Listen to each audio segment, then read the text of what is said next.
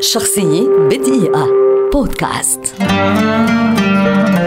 مونتسكيو واسمه الحقيقي شارل لوي دو سوغوندا قاض رجل أدب وفيلسوف سياسي فرنسي يعد أحد أبرز فلاسفة السياسة في التاريخ ولد عام 1689 وكان من رجالات عصر التنوير. درس الحقوق وأظهر تفوقا عظيما وأصبح عضوا في البرلمان عام 1714 وعام 1716 كانت له تأملات في أسباب عظمة الرومان وانحطاطهم. عام 1721 نشر كتابه الساخر الفارسية وفيه انتقد المجتمع وأنظمة الحكم في أوروبا في ذلك الحين وقد حقق له هذا الكتاب شهرة واسعة وكان سببا في قبوله للأكاديمية الفرنسية للعلوم.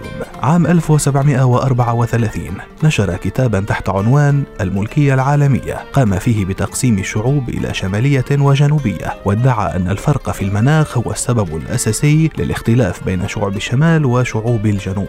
عام 1748 نشر مونتسكيو أهم كتبه وأشهرها على الإطلاق روح القوانين في 31 جزءا وأضحى من أبرز المراجع في العلوم السياسية. وفي الكتاب شرح مونتسكيو الفرق بين أنظمة الحكم وطرح للمرة الأولى نظرية فصل السلطات التي حصلت على تأييد كبير في أوروبا وأثرت مبادئها على دستور الولايات المتحدة الأمريكية. إعلان حقوق الإنسان والمواطن وعلى دساتير العديد من الأنظمة الديمقراطية حتى عصرنا هذا. عام 1700 1955 رحل مونتسكيو عن عمر ناهز 66 عاما لكن ما أنجزه ظل حيا وغير مسار التاريخ السياسي في العالم حتى هذا اليوم.